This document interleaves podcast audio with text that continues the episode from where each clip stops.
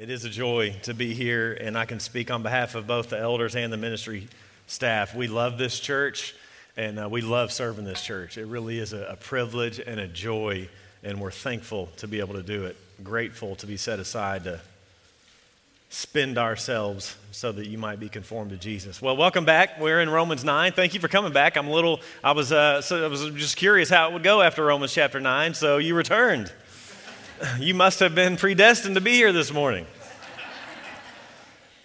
We're going to finish up Romans 9, and let me summarize where we've been. We are in the deep waters of the Bible. Romans 9 to 11 is dense, and that's why so many avoid it. It's just dense, heavy going. Some of you are like, hey, the whole book's been heavy going. Well, it's even deeper here, and uh, it's a literary unit. And so we're taking bigger chunks than we might normally so that we can just keep the big picture before us. So he begins in Romans 9, just to summarize where we've been and he mentions several of the privileges that the Jewish people had in the first five verses.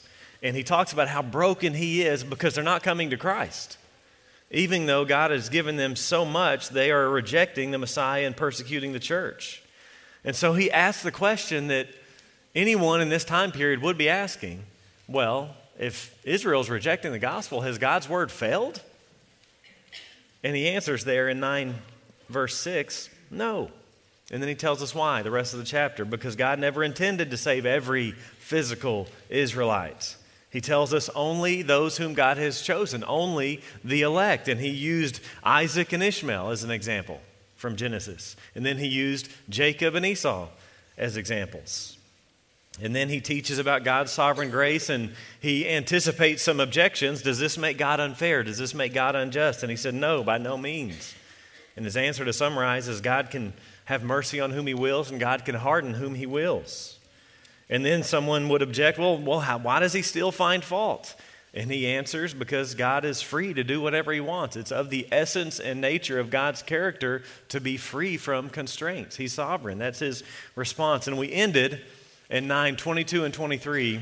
And then our section for today, 924 to 105, is going to flesh that out. So let's read Romans 9 22. If you're using a Pew Bible, it's page 889. And we'll read through to chapter 10, verse 4. So Romans 9 22. Picking up his train of thought where we left off last week. What if God, desiring to show his wrath and to make known his power, has endured with much patience vessels of wrath prepared before prepared for destruction in order to make known the riches of his glory for vessels of mercy, which he has prepared beforehand for glory. Now he's going to describe these vessels of mercy. Verse 24 Even us, whom he has called, not from the Jews only, but also from the Gentiles. As indeed he says in Hosea, Those who were not my people, I will call my people, and her who was not Beloved, I will call beloved. And in the very place it was said to them, You are not my people, there they will be called sons of the living God. And Isaiah cries out concerning Israel, though the number of the sons of Israel be as the sand of the sea, only a remnant of them will be saved. For the Lord will carry out his sentence upon the earth fully and without delay. And as Isaiah predicted, if the Lord of hosts had not left us offspring, we would have been like Sodom and become like Gomorrah. What shall we say then? That Gentiles who did not pursue righteousness have attained it, that is, a righteousness that is by faith. But what Israel, who pursued a law that would lead to righteousness, did not succeed in reaching that law. Why? Because they did not pursue it by faith but as if it were based on works. They have stumbled over the stumbling stone. As it is written, Behold, I am laying in Zion a stone of stumbling and a rock of offense. And whoever believes in him will not be put to shame. Brothers, my heart's desire and prayer to God for them is that they may be saved. For I bear them witness that they have a zeal for God but not according to knowledge. For being ignorant of the righteousness of God and seeking to establish their own, they did not submit to God's righteousness. Four, Christ is the end of the law for righteousness to everyone who believes. Let's pray together.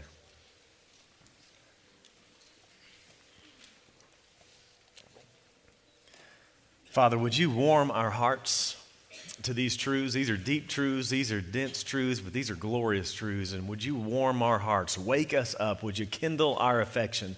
The things we're going to be talking about this morning should move us, should move how we think, should move how we feel, and then should move how we act. And so, would you, by your Spirit, do that in us through your word this morning? Father, I pray for anyone in here that's living the life of a hypocrite. Anyone in here that might be two faced, living a double life, Lord, would you convict them this morning? Would you lead them to repentance? Would you show them the good way? Lord, I pray for those who are trusting in themselves this morning. Would you help them to see it's a futile attempt and would they lay hold of Christ and Christ alone? Lord, we're thankful for the ministry staff, thankful for the elders that you have given to this church. It's a gift, your word says. You are taking care of your church through the gift of leaders. And Lord, I'm thankful for them. I'm thankful for so many ways that you've wired them and gifted them. But above all, Lord, I'm thankful for their character. I'm thankful that you've done a work in their lives. They're holy men and women. They fear you. Thank you. What a gift to any church to have leaders who want to see Christ exalted. Father, open our eyes to see beautiful things in your word this morning. We pray it in the strong name of Jesus Christ. Amen. Three points from our passage this morning a new people, and then two types of righteousness. So, first, a new people, verses 24 to 29. Read with me again, verse 24. Even us, whom he has called, not from the Jews only, but also from the Gentiles. So again, we picked it up. He was talking about these objects of mercy, and now he tells us more about who are these objects of mercy that were prepared in advance. Well, who are they? They are those whom he calls. Remember, we've seen that word quite a bit. Call in the Apostle Paul's writing means an effective call, it's a sovereign summons, and it comes through the gospel. So, as the gospel shared or preached, the Spirit sovereignly summons those whom he has chosen to faith. Because we've seen, remember in Romans, we're unable to respond to God on our own because of our sin. We're unwilling to come to Him. We need help. We're running the opposite direction. And through the gospel, God calls us to faith. In fact, maybe you saw the hoopla about Kanye West. I watched a little clip with Kanye and Kimmel. He showed up in Brooklyn, and I loved the way he described what had happened to him. He said, God called me. I'm like, man, he must have been reading Romans. Romans 1, we're called to belong to Jesus Christ. 1 Corinthians 1, we're called to be saints. It overcomes our resistance. It's grace. 1 Corinthians 1 9, called into the fellowship of the Son. 1 Corinthians 1:22 Jews demand signs and Greeks seek wisdom, but we preach Christ crucified, a stumbling block to Jews and folly to Gentiles, but to those who are called, both Jews and Greeks, Christ becomes the power of God and the wisdom of God. 2 Timothy 1 9, God called us to a holy calling not because of works, but because of his own purpose and grace, which he gave us in Christ Jesus before the ages began. Here we see that coming out of Romans 9, calling and election go together. We saw that in Romans 9 11. God effectively calls those whom he has chosen. That's why I remember there's that golden chain of redemption. We are those who have been foreknown, predestined, called, justified, will be glorified. They all go together in God's grand purpose of salvation. And God called not only from the Jews, he says, but also from the Gentiles, non Jews. And so remember the question. Remember the question. It started in 9 6. Has God's word failed? What did he say? No. Look, in fact, let's look at it. 9 6. It is not as though the word of God has failed. For not all who are descended from Israel belong to Israel. Remember, not all physical Israel is true Israel. And here we learn, shockingly, surprisingly, that not all true Israel is physical Israel. In other words, Gentiles are now included in Israel. Objects of mercy. It's not as though the word of God has failed because he never promised to save every physical Israelite. And now, even us who are called are included in these objects of mercy. Not only Jews, but also Gentiles. This is really good news for us in this room who are 99%, if not 100%, non Jewish. We have been included. We saw that actually already in Romans. Such important verses. Flip back to Romans chapter 2. It's an important theme, sub theme in Romans. Who is Israel? Who are the recipients of God's promises? Romans 2, verse 28. For no one is a Jew who is merely one outwardly, nor is circumcision outward and physical, but a Jew is one inwardly, and circumcision is a matter of the heart by the Spirit. So, a total redefinition in the new covenant of what it means to be Jewish has nothing to do with outwardness and externals. It's all about the heart, regeneration by the Spirit. He says the same thing in chapter 4. Look at verse 16.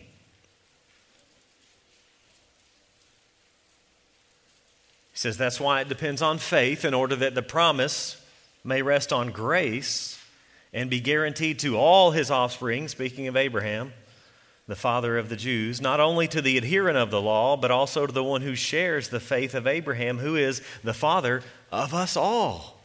As it is written, I've made you the father of many nations in the presence of God, in whom he believed, who gives life to the dead and calls into existence the things that do not exist. He's the father of many nations. Galatians, really, the whole book's about this. He says there's neither Jew nor Greek in this new covenant community in the church. Ethnicity no longer matters. We're all one in Christ Jesus. And then in 329, it says, if you are of Christ, in other words, if you're a Christian, then you are the offspring of Abraham, heirs according to the promise. So if you're of the Messiah, you are a co heir. You get those promises because you're connected to Jesus. So who are these objects of mercy? Romans 9. Well, they're Christians. They're Jews and Gentiles who've been chosen and who are called and who therefore trust in the Jewish Messiah. Even us whom he called. Then he quotes the Old Testament, as he will do many times. Look at verse 25. Even us whom he called, not only Jews, Gentiles. Verse 25. As indeed he says in Hosea, Those who are not my people, I will call my people. And her who was not beloved, I will call beloved. And in the very place where it was said to them, You are not my people, there they will be called sons of the living God. Here he quotes Hosea 2 and Hosea 1. You remember Hosea? I know the kids learned about it this morning. Israel was forsaking God. They were rebelling, they were disobedience. And God tells the prophet Hosea to marry a prostitute who would be unfaithful to her husband, and that would be a picture of unfaithful Israel. And God would judge Israel. But judgment's never the last word with our God. He said he will judge and then he will restore them. So in Hosea, not my people are disobedient Israel. They're the ones God is judging, but He will redeem them, He will restore them. He promises to remove idolatry from their midst, to change them, and to make a new covenant with them, and once again be their husband, and they will know the Lord. They will become my people. So notice the logic here. Romans 9:24, even us whom he called, Jews and Gentiles, as it is written in Hosea, God will restore his people. It's important for us to get that as it is written. So Paul's saying what Hosea was looking forward to is being fulfilled in you, Roman Christians. Peter does the same thing. Peter quotes the Old Testament to refer these promises, these passages to refer to the church. Notice what he says in 1 Peter 2. He actually quotes about four Old Testament passages. He says, You're a chosen race. That's from Isaiah 43. He says, You're a royal priesthood. That's from Exodus 19. You're a holy nation. Again, Exodus 19 with the forming of the nation of Israel. You're a people for his own possession. That's Exodus 19. That you may proclaim the excellencies of him who called you out of darkness into his marvelous light. Here's Hosea. Once you were not a people, but now you are God's people. Once you had not received mercy, but now you have received mercy. So both Peter and Paul see the fulfillment of the prophet Hosea coming to fulfillment in the first century. One of the many examples in Scripture where we see Old Testament promises being fulfilled in Jesus and those connected to Jesus by faith. In other words, the church. Hosea is saying Gentiles are being included. This is really important for us to understand the big picture of the Bible. The Spirit, through the Apostle Paul, here conceives of Hosea's prophecy of the restoration of Israel coming to fulfillment in the church, as it is written, as Hosea says. Here's how the theologian Sam Storms puts it pastor in Oklahoma. He says, The calling of Gentiles from among every tribe, tongue, people, and nation is the prophesied restoration of Israel. For the church is the continuation and maturation of Israel's believing remnant. This is really important. A lot of Christians don't, don't agree with me here, just FYI. Sometimes they'll say, well, you're just a replacement theologian. No, I'm not a replacement. This is not replacement theology where the church replaces Israel. Not at all. This is where God preserves a remnant of his people, Israel, a remnant within Israel, and then he expands that remnant to include us, Gentiles. This is inclusion theology. This is fulfillment theology. So, has God's word failed to Israel? By no means, he says. God never promised to save every physical Israelite. And now Gentiles become Jews through faith in Jesus. Romans 2, Romans 4, Romans 9. Hope you're following that logic. And then he gives us more Old Testament. Look at verse 27. So that's Hosea, now verse 27. And Isaiah cries out concerning Israel. Quote, Though the number of the sons of Israel be as the sand of the sea, only a remnant of them will be saved. For the Lord will carry out his sentence upon the earth fully and without delay. And as Isaiah predicted, if the Lord of hosts had not left us offspring, we would have been like Sodom and become like Gomorrah. So he quotes Hosea, which was a prophecy about the inclusion of the Gentiles, and now he quotes Isaiah, which is about the exclusion of the Jews except for a remnant. Only a remnant would be saved, just like only a handful were saved at Sodom and Gomorrah. Paul teaches the inclusion of the Gentiles and the exclusion of many Jews. And really, this is just building upon what Jesus said in Matthew chapter 8, verse 11.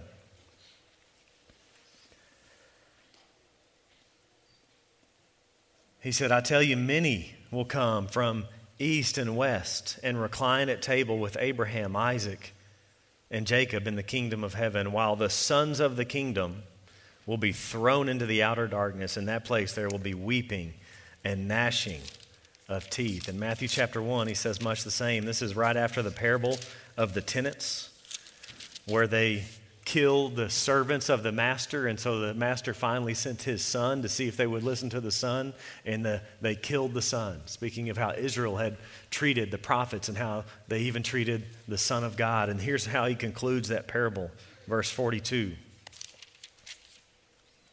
Jesus said to them, Have you never read the scriptures? The stone that the builders rejected has become the cornerstone. This was the Lord's doing, and it is marvelous in our eyes. Therefore, I tell you, the kingdom of God will be taken away from you and given to a people producing its fruits. So, first, we have a new people, new people surrounded by Jesus Christ, the objects of mercy, called by grace, Jews and Gentiles. Second, he's going to lay out a tale of two righteousnesses. So, first, we have works righteousness. See that in verse 30 to 33. What then shall we say then? What, what shall we say then? That Gentiles who did not pursue a righteousness have attained it? That is, a righteousness that is by faith? But that Israel, who pursued a law that would lead to righteousness, did not succeed in reaching that law. Why? Because they did not pursue it by faith, but as if it were based on works. They have stumbled over the stumbling stone as it is written, Behold, I am laying in Zion a stone of stumbling and a rock of offense, and whoever believes in him will not be put to shame. Notice what he says here. This is fascinating. This is important for us to get. What has he talked about in Romans 9 1 to, to hear? God's sovereignty. God is the one who saves. He's totally sovereign. Notice who gets the blame here for not receiving a righteousness the people. They pursued it as if it were based on law rather than based on faith. It's because the Bible teaches two things we've always got to keep together God is completely and totally sovereign, and human beings are completely and totally responsible. You say, wait, that doesn't work. Well, we're finite. Some theologians call it a paradox or an antinomy. It, it, seems like it contradicts on the surface, but Scripture teaches that those two truths are compatible. There is mystery at the end of the day. We're talking about the things of God. Some people want to try to remove the mystery and say, well, no, God's not really sovereign. It's really all in our hands. Well, we need to let the tension stay there. Notice here, the Jews did not attain righteousness because they tried to gain it themselves. Romans 9, 1 to 29 is all about God's sovereignty. Now, Romans 10, this and, and the next chapter are all about human responsibility. They did not pursue it by faith. They should have. They are responsible. Here's how Martyn Lloyd-Jones describes it. He says in Romans 9, 6 to 29, Paul explains why anybody is saved. It is the sovereign election of God. In these verses this morning, he's showing us why anybody is lost. And the explanation of that is their own responsibility. They did not succeed in reaching righteousness. Why? Because we've seen no one can. We all fall short. We're all sinners. All have sinned and fall short of the glory of God. We cannot work our way back to God. And so they stumbled over the stumbling stone. That is Jesus. He became a rock of offense. It's what the Gospels show us on every chapter. Denied by his very own people. We just read that in Matthew 21. The stone the builders rejected has become the cornerstone. The cornerstone is the most important stone. Every other stone is situated around that cornerstone. That is Jesus. 1 Corinthians 1:23 says the message of Christ was a stumbling block to the Jewish people. Why? Why was it a stumbling block? Well, the same reason it's a stumbling block today to many people. Because a person must first lay down any sense of being good enough to hear and receive the message of Jesus. For those not ready to let go of the myth of self sufficiency, the cross is a stone of stumbling and a rock of offense because it says you can't do it on your own. You need help. You need a Savior. You cannot save yourself. He's the cornerstone and everyone must reckon with this rock. Listen to how Acts chapter 4 puts it. Early church preaching it. Let it be known to all of you and to all the people of Israel that by the name of Jesus Christ of Nazareth, whom you crucified, whom God raised from the dead, by him this man is standing before you well. This Jesus is the stone that was rejected by you, the builders, which has become the cornerstone. And there is salvation in no one else. For there was no other name given under heaven given among men by which we must be saved. He's the cornerstone. Everything else has to go around him. I wonder, is that true of your life this morning? Is he your cornerstone? Is everything in your life and your thought and your actions and your job and your relationships, is it centered around Him? Is He the cornerstone or is He just kind of something that comes around Sunday for an hour? This imagery of the cornerstone means He's the most important one. All others take their place around this cornerstone. There is no other name under heaven given among men by which we must save. Maybe you haven't trusted Him yet. Today's the day. If you realize you're a sinner, if you realize you cannot earn your way to heaven, He stands with open arms, ready to receive. Turn from your sin, turn to Christ. He's the only Savior. If you do that, we want to know about it. Come talk with us. You want to talk, have questions? We would love to talk. That's works righteousness. Third point, gift righteousness. Chapter 10.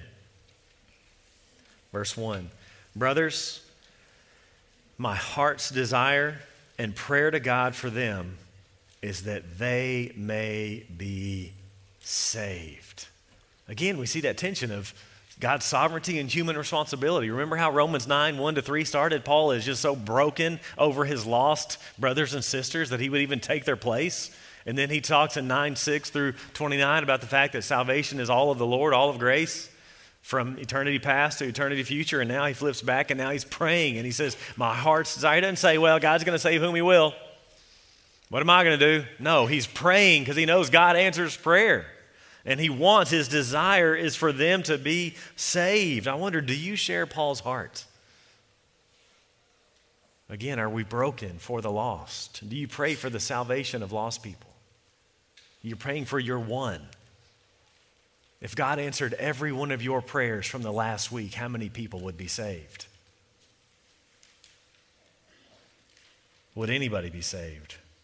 We need this balance a trust in God's sovereignty, but an urgent prayer life and evangelism activity.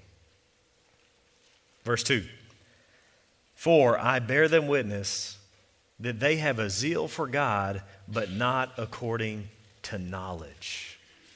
Jewish people had a zeal for God and for the things of God. They were extremely zealous for the law and its right interpretation. And this was Paul, right before the Lord knocked him off his horse. Galatians 1 You've heard of my former life in Judaism, how I persecuted the church of God violently and tried to destroy it. That's how zealous he was for the truth of Judaism. This, this false sect, this heresy named the church, comes in. He tries to destroy it. He says, I was advancing in Judaism beyond many of my own age among my people, so extremely zealous was I for the traditions of my fathers, a zeal, but not according to knowledge. If there was ever zeal for the purity of the law, Paul was the poster boy. But he says it's not just a zeal, it's a zeal, but it's not according to knowledge. It's a misplaced zeal. It's zeal based on falsity.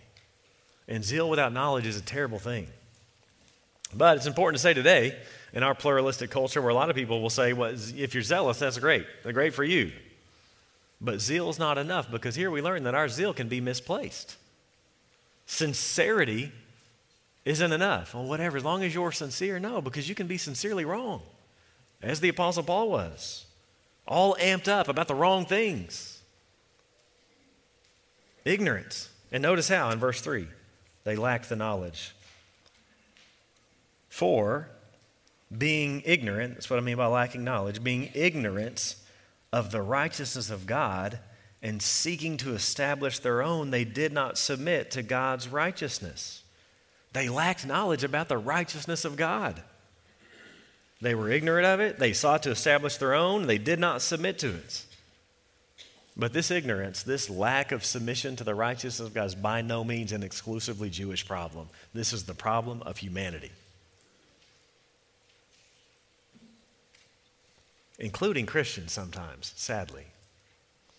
They tried to establish their own righteousness, their own right standing with God. It's a futile endeavor. We can never be perfectly righteous, and that's what God's required. I think it was Whitefield, remember, that said, I just assume build a rope and climb to the moon made of, with a rope made of sand than to establish my own righteousness. It's a futile endeavor. We can't. We all fall short. We cannot attain perfection. He says they did not submit to God's righteousness. What does that mean? Well, to submit to his righteousness means we first quit trying to establish our own. Calvin put it this way He says, The first step to obtaining the righteousness of God is to renounce our own righteousness. That's where we've got to get first. Wave the white flag, give up, come to the end of your rope, and there will be Jesus ready to catch you. This is what had to happen to Paul, right? Listen to Philippians chapter 3.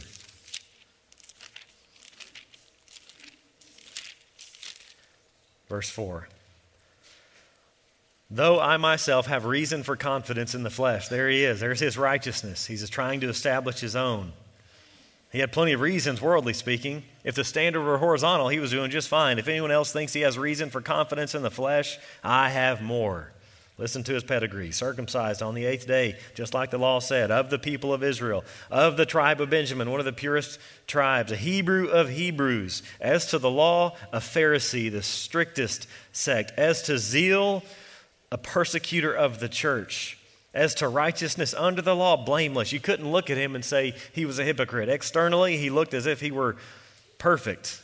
But whatever gain I had, I counted as loss for the sake of Christ. Indeed, I count everything as loss because of the surpassing worth of knowing Christ Jesus, my Lord. For his sake, I've suffered the loss of all things and count them as rubbish. That word is probably a cuss word in Greek. In other contexts, it's used that way excrement, garbage trash. All that he had going, his whole pedigree. Man, I was so proud of it. You know what it is? Poop. That's what the word means. We don't celebrate that, do we? I guess we do celebrate that if you're potty training. It's about the only context in which we celebrate that. Otherwise, isn't it just foolish? That's what he says. Look how good I had it. Rubbish. In order that I may gain Christ and be found in him, not having a righteousness of my own that comes from the law, but that which comes through faith in Christ, the righteousness from God that depends on faith. It's a gift, righteousness. What does it mean for us to submit to the righteousness of God? It means to give up us trying to attain it and receive the gift of a right standing through faith in Jesus Christ, the righteousness from God that depends on faith. That's what the whole book of Romans has been about if you've been with us. But he's going to keep us, keep it before us. We are justified, which means to be declared in the right, justified by faith alone, not by works. We've seen it again and again. Just do a quick, just look at a few passages. Go back to Romans 1. See how he starts this letter.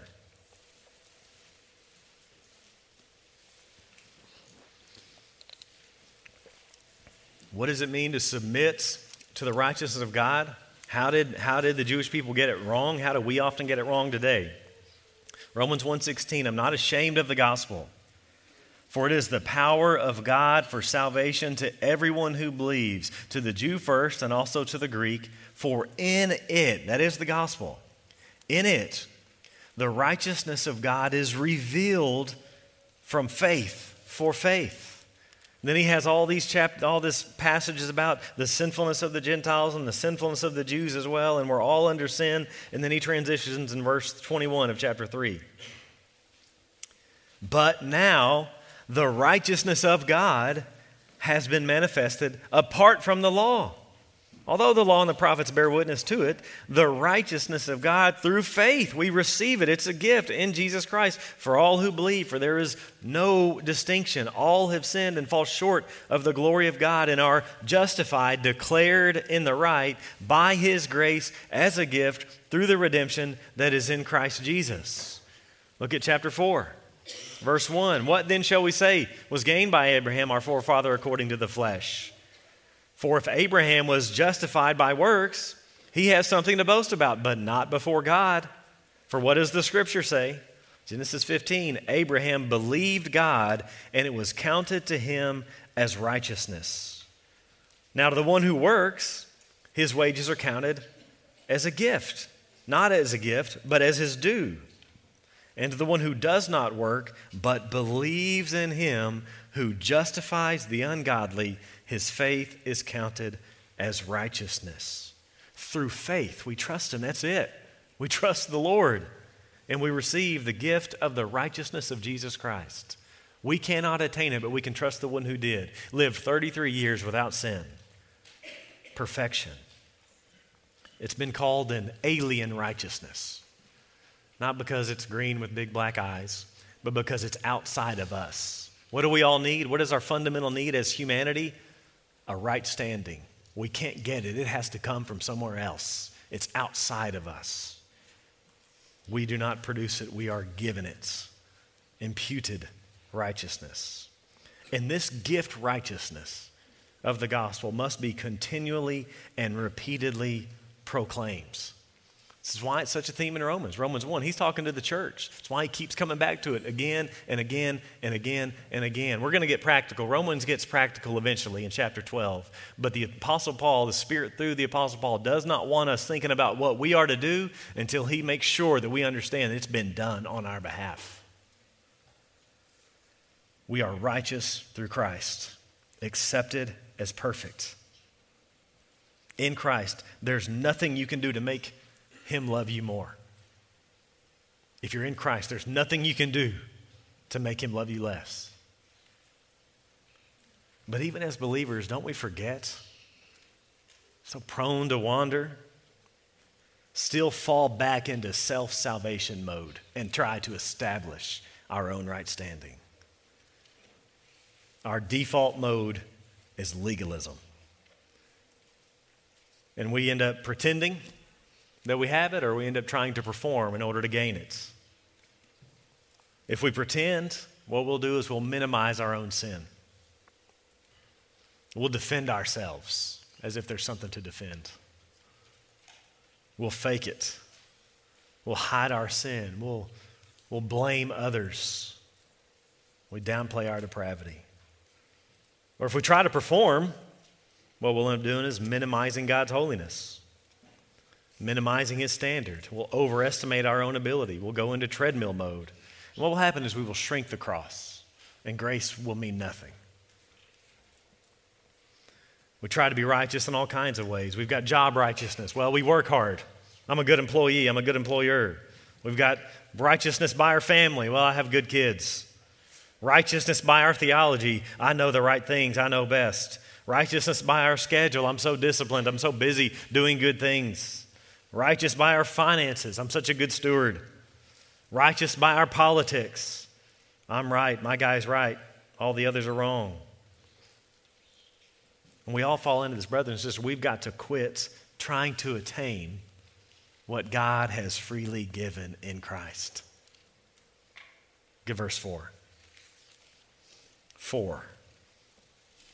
Christ is the end of the law for righteousness to everyone who believes. For, because they were ignorant of the righteousness of God, they tried to establish their own, they did not submit to God's righteousness, because Christ is the end of the law for righteousness to everyone who believes. Well, what does that word end mean? The word is telos. What does it mean? Does it mean end like the law's over, or does it mean end like the goal, like he was the goal of the law? Yes, it means both. That's why the new NIV, uh, the 20, I think it was 2011 revision, nails this verse because it says Christ is the culmination of the law for all who believe, meaning he's both the end and the goal. Think about it like a, like a finish, finish line at a race. What's the finish line? It's the telos. It is the end of the race. In other words, after that, the race is over, but it's also the goal of the race. So Christ is both the conclusion and the fulfillment, the termination and the completion. He's the goal of the law, and that Everything pointed to him. He is the law's intended goal, namely him and what he did on the cross and the new covenant. That's why he says in the Sermon on the Mount, I didn't come to abolish the law, I came to fulfill it. I came to bring about that which it pointed to. That's why he says in Luke 24, when he rebukes those discouraged disciples on the road to Emmaus, didn't you know the law pointed to me? Don't be slow of heart and foolish to believe. That's why he says in John chapter 5 that Moses wrote of me. The law wrote of him. The law pointed to him. Adam pointed to the last Adam. Jesus is the offspring of the woman who crushes the head of the serpents. He's the lion of the tribe of Judah. He's the offspring of Abraham who brings blessing to the world. He's the great high priest whom the priesthood pointed to. He's the temple.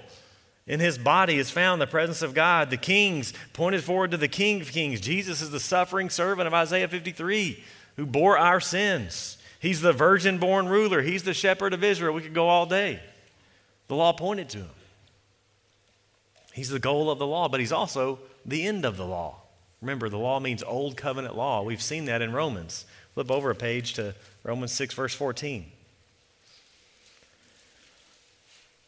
Sin will have no dominion over you since you're not under the law, but you're under grace. We're no longer, as New Covenant Christians, we're no longer bound to the law of Moses.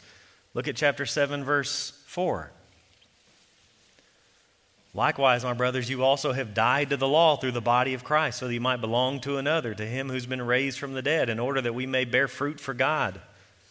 For while we were living in the flesh, our sinful passions, aroused by the law, were at work in our members to bear fruit for death. But now we're released from the law, having died to that which held us captive, so that we may serve in the new way of the Spirit and not in the old way of the written code. He's the end of the law. He establishes a new covenant, making the old covenant obsolete, to use the language of Hebrews 8. So we're no longer bound to the law of Moses. We now can eat pork and shrimp and pork wrapped shrimp. No more Sabbath commandment, no more priesthood. We're all priests. No more sacrificial system. It is finished. Christ is the culmination of the law. So we submit to God's righteousness because He is the end of the law for righteousness for all who believe. And friends, this is for us. If you're a non Christian here, this is the message for you. Don't try to attain your own, you never will. Trust in Him. If you're a believer, the message is the same. Again, this is written to the church. We must maintain a distinction between works righteousness and gift righteousness. Pastor Tim Keller from Manhattan has been really helpful in this regard. And he says instead of, he doesn't use the language of works righteousness or gift righteousness, but he uses the language of gospel and religion. And he, he applies it to various issues in our lives with acceptance, the issue of acceptance. Religion says, I obey, therefore I am accepted. The gospel says, I'm accepted by faith, therefore I obey. Huge difference with motivation. Religion bases motivation on fear and insecurity. The gospel, think of Romans 8, bases motivation on grateful joy. With obedience, religion says, I obey God in order to get things from God. The gospel says, I obey God to get God, to delight in Him, to resemble Him with various life circumstances. Religion says, when circumstances in my life go wrong, I'm angry. I'm angry at God, I'm angry at myself, I'm angry at others. Since I believe that anyone who's good deserves a comfortable life. The gospel says, when circumstances in my life go wrong, I'll probably struggle, but I know God is for me. Romans 8. I know that my punishment fell on Jesus. And that while God may use these difficulties in my life for my sanctification, He will exercise fatherly love in our trial. How do we handle criticism? Religion, when we're criticized, we're furious or we're devastated because it's so important that I and others think that I'm a good person. Threats to my self image must be destroyed at all costs. Well, the gospel, when we're criticized, again, we'll struggle. But it's not essential for me to think that I'm a good person because I've read the book of Romans, chapter 3, and I know that I'm not good. My identity is not built on my record or my performance, but on God's love for me in Christ. With prayer, religion makes prayer largely asking things from God, and really only get serious in prayer when things go wrong and I need something bad. In the gospel, though, my prayer life consists of generous stretches of just praise and adoration. What about our confidence? He says religion, our self view swings between two poles. When I'm, when I'm having good days, I feel confident. But then I become proud and, and unsympathetic to people who are not as good as me. When I'm not living up to those standards, I might be humble, but I'm not confident. I feel like a failure. Well, what does the gospel do? My self view is not based on my moral achievement. In Christ, I am simultaneously sinful and broken, yet accepted in Christ. I'm so bad that He has to die for me, and I'm so loved that He was glad to die for me. And so we have this deep humility and confidence that only the gospel can produce at the same time in the same heart. With our identity, Religion says my identity and my self worth are based mainly on how hard I work, how good I am. And so I must look down on those who perceive that I perceive as different or not as good or doesn't work as hard as I do. What does the gospel do? Well, my identity and my self worth are centered on the one who died for me. I'm saved by sheer grace. And I can't look down on others. It's only by grace that I am what I am. We have to, if you're like me, daily distinguish works righteousness from gift righteousness. He says here in this passage, we are the new people of God, called by grace, Jews and Gentiles, who are stripping away works righteousness to walk in the joy and freedom of gift righteousness.